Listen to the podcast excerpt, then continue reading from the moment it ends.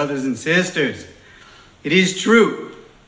You don't want to be sleeping when the Lord comes. You don't even want to be here when the Lord comes to take his wrath on this earth. Amen? Amen. The scripture tells us if you're saved, we are not appointed to the wrath. And that's the wrath of the day of the Lord. And so if you're saved today, praise God. Praise Yeshua. That's how you say Jesus in Hebrew. Because we will not be here for the wrath of God Almighty. Today's message is a revelation of the apocalypse. And so, before we get into the two passages, I want to just set the stage of what exactly is going to happen on the day of the Lord. And in Zechariah chapter 14, 1, it says, Behold, the day of the Lord is coming, and your spoil will be divided in your midst. And verse 12, and this shall be the plague which the Lord will strike all the people who fought against Jerusalem. Their flesh shall dissolve while they stand on their feet. Their eyes shall dissolve in their sockets, and their tongues shall dissolve in their mouths. Now, brothers and sisters, if that doesn't wake you up, I don't know what will.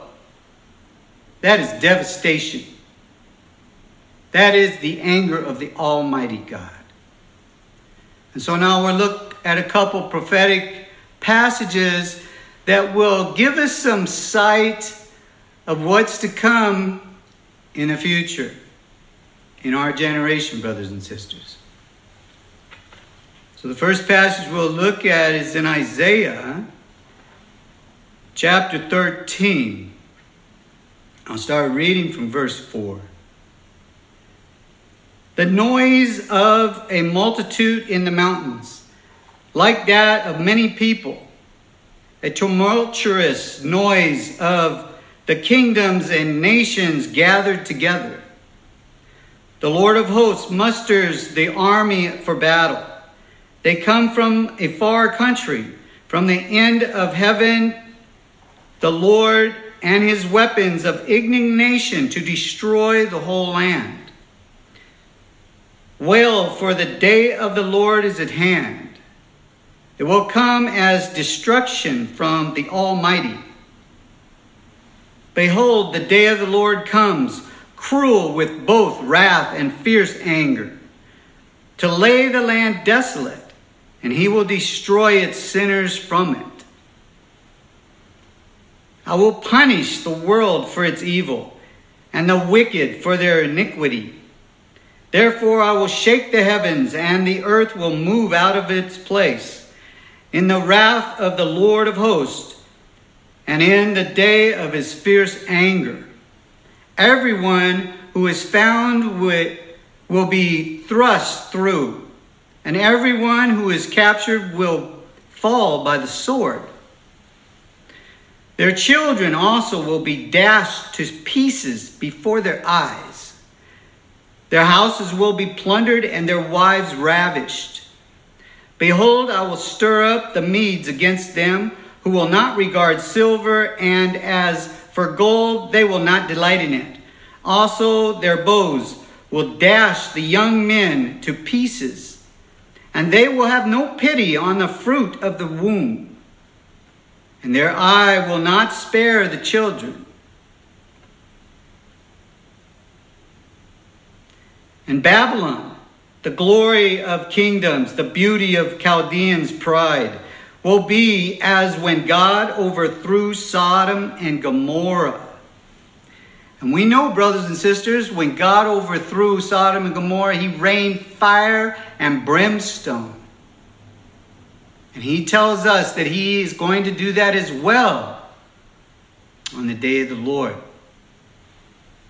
And so the second and last passage we'll read is in Daniel chapter 11. Predicts the same event. Start reading in verse 40. And the time of the end, the king of the south shall attack him, and the king of the north shall come against him like a whirlwind. with chariots, horsemen, and with many ships. And he shall enter into the countries, overwhelm them, and pass through. He shall also enter the glorious land, and many countries shall be overthrown. Brothers and sisters, the glorious land is Israel. And many countries are going to be overthrown. We're looking at war, brothers and sisters, and lots of it. But if you're saved today, God will protect you through any war, and we won't be here for the wrath. Reading chapter 12 verse 1 At that time Michael shall stand up, the great prince who stands watch over the sons of your people. And there shall be a time of trouble, such as never was since there was a nation. Even to the time and at that time your people shall be delivered, every one who is found written in the book. And many of those who sleep in the dust of the earth shall awake, some to everlasting life, and some to shame and everlasting contempt. Those people go to hell, brothers and sisters. But the ones that have everlasting life will be in the paradise of heaven with our Lord and Savior forever and ever and ever. Amen? Amen. So make sure that's you. You know, brothers and sisters, we never want to take advantage of our Lord. You know, He allows us to call Him friend. He's our friend, He's our Lord. And we're His friends. But a friend doesn't take advantage of a friend. To take advantage of somebody is like you have to understand that our Lord and Savior died on a cross for you and me, paid the penalty so that we can live forever and ever and not be cast to hell. It's like someone who pays the school fees for somebody, right? He paid the school fees for us to live forever and ever and not go to hell. And we need to pay the school fees back to Him by living for Him, serving Him, and pleasing God and doing His will. Brothers and sisters, to repent is not just with your lips, it has to be with your whole heart, mind, and soul. You have to give God 100%. Don't hold back that one sin that you like to do and do it perpetually. Because if you do, if you have trash inside, God will not fill you with the Holy Spirit. Not until you're worthy to receive the Holy Spirit. When you have given Him 100%. And that doesn't mean you won't make a mistake. And God knows it. Only person to walk the earth perfect was Jesus, Yeshua. And He knows you're going to make a mistake. And thank God He died for our sins, and we can ask for forgiveness with remorse in our heart, and it's forgiven. Amen? Amen. So praise God. Praise Yeshua. Right? Amen. And so, brothers and sisters, you know, the scripture also tells us that He's going to rain fire and brimstone, just like He did in Sodom and Gomorrah. Right? And destroyed them. Well, he's going to do that here. So there's seven trumpets, and in Revelation, the very first trumpet goes off, and he rains fire and brimstone and blood and throws it to the earth. You don't want to be here for that. You don't.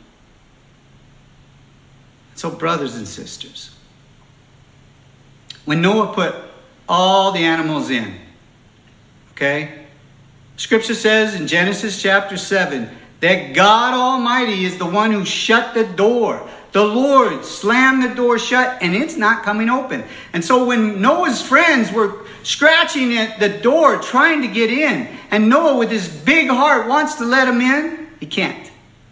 Because God shut the door. Don't let the door be shut on you, brothers and sisters. Okay? It's like a car. Picture a car and you're sitting in the driver's seat. Nobody else is in the car. All right? And Jesus is outside the passenger door. And he wants to come in. but there's no door handle.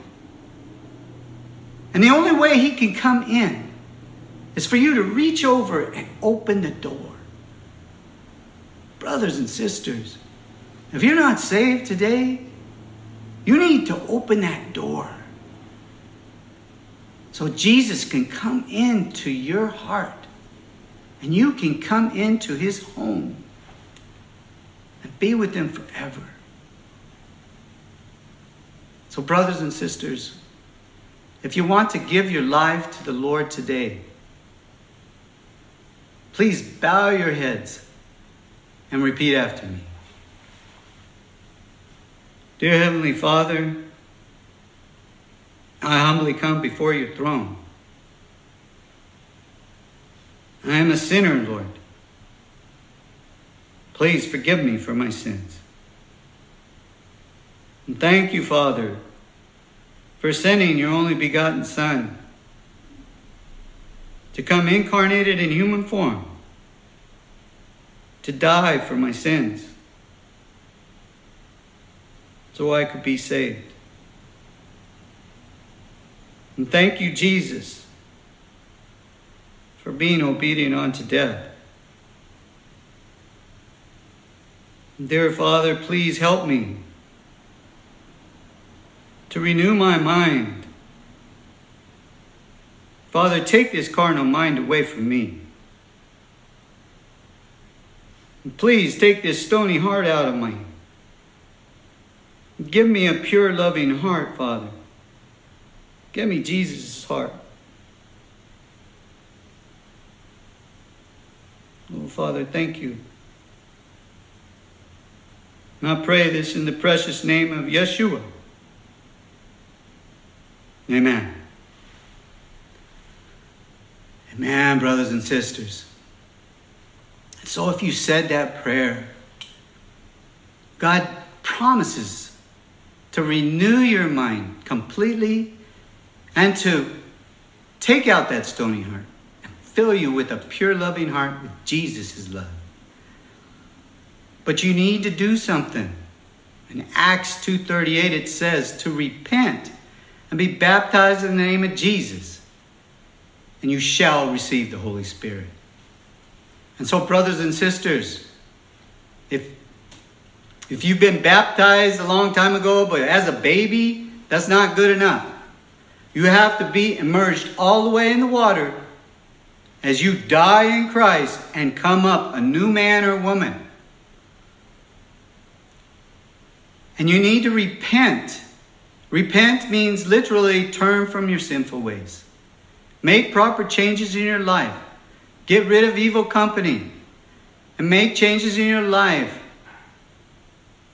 to give your life to the Lord, to stop sinning. He does not wish that we sin. The word says we are saved by grace. Are we to continue to sin? The word says, God forbid. So pay those school fees back. And when you repent genuinely in your heart, mind, and soul with action and deed, God feels you're worthy to receive the Holy Spirit. He will fill you with the Holy Spirit. And then you will have power over sin, brothers and sisters. And you just rebuke the devil in Jesus' name at that time when he tempts you, and he will flee. You tell the devil where he's going. He's being cast into the lake of fire where the fire is never quenched and a worm doesn't die, which is the soul, where there's wailing, weeping, and gnashing of teeth, being tormented for eternity, never having rest, day and night. You tell the devil that, and he is gone. He is not tempting you. He will find a weaker Christian. And before you have the Holy Spirit, you're working towards that, brothers and sisters. You need to listen to worship songs and sing them in your heart, mind, and soul. Read the Bible and recite scripture. John 3:16. Anything that you can recite. The devil cannot stand the word of God and he will flee. He can't stand you praising Jesus. He will flee. And it'll keep you right and right on the right track so that we all can be with our Lord and Savior someday, forever and ever. And you need to join a genuine Christian church Someone who reads the truth. That's the Bible. If you go in the church and you're searching for a church and they do not read the Word of God, find a new church. But the Lord says, do not forsake gathering together in my name. So it's important. And it's important to sing worship songs with your spirit and with the Holy Spirit when you receive it. Don't just sing with your lips, sing with the Spirit. There's power in the Spirit, and He will love it because that's how we bless God. Amen. We bless Him two ways singing worship songs and praising Him and giving praise, telling others how He blessed you with a job, He blessed you with a car, He blessed you not getting in an accident when you were traveling somewhere. Amen. Amen. So, brothers and sisters, I love you. And always remember to pray up every day and read up every day and keep the love of Yeshua in your heart, and we'll all be with our Lord and Savior someday, forever and ever. Amen.